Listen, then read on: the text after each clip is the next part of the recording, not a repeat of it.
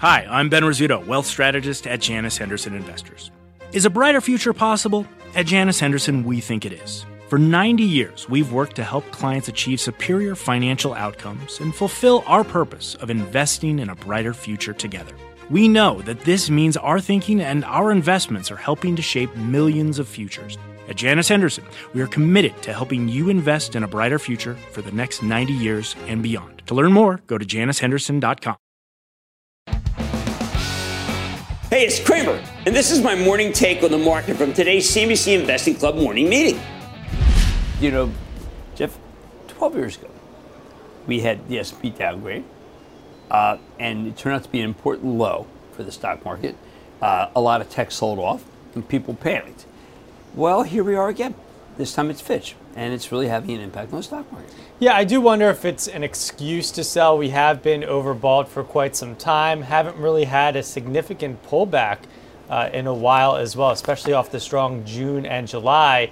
But seeing some pressure today in stocks, some upward pressure in interest rates, maybe that's why we're seeing a big tech decline. But to your point, maybe that's the opportunity to Yeah. buy. I as- mean, let's take the analog. Yeah, let's take. Okay, so let's look at AMD. All right, now AMD was up uh, at 1.6 last night. Um, they do. They did reveal today on uh, Squawk on the Street that they have enough of the, their own H100, so to speak, of of uh, of what Nvidia has. The, the company's doing quite well, but the stock's up 71 percent, and I think people are saying, you know what, I'm going to ring the register. That's where the opportunity comes. If you don't own AMD, uh, I think that AMD is getting interesting again. Yeah, I was just looking at some other tech names too. I mean, Palo Alto down around four percent. Um, no real news there. I actually No. saw, if anything, KeyBank raised their price target to 300 this morning. So maybe the wrong day to do it for that, uh, given the sell-off in tech. But there could be some opportunities that present themselves. Right. I mean, look, I think people have to understand that when we have Fitch, that then breeds that rates go higher because people are saying, listen, we have too much debt. Actually, the Fitch uh, downgrade happens to be about how we can't seem to agree to a deal Yes. for more than whether we have too much debt.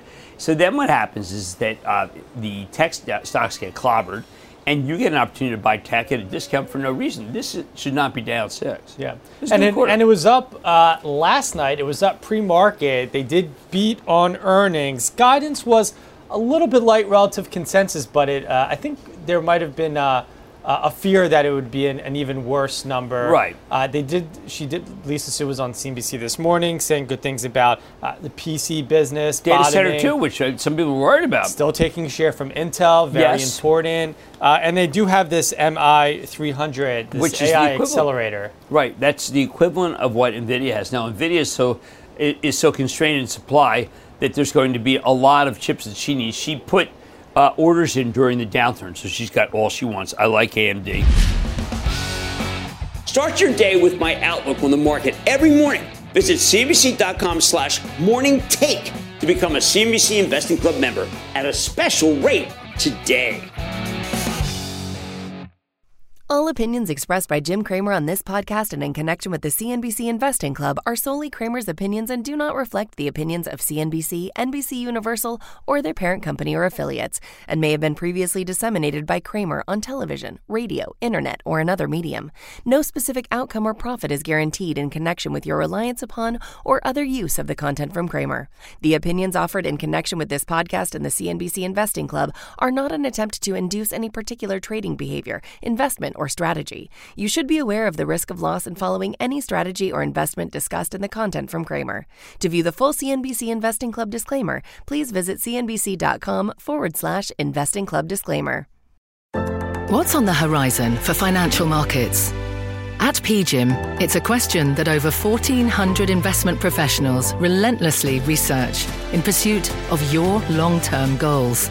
Specialized across asset classes, but united in collaboration, our teams provide global and local expertise. Our investments shape tomorrow, today. Pursue your tomorrow with PGIM, a leading global asset manager.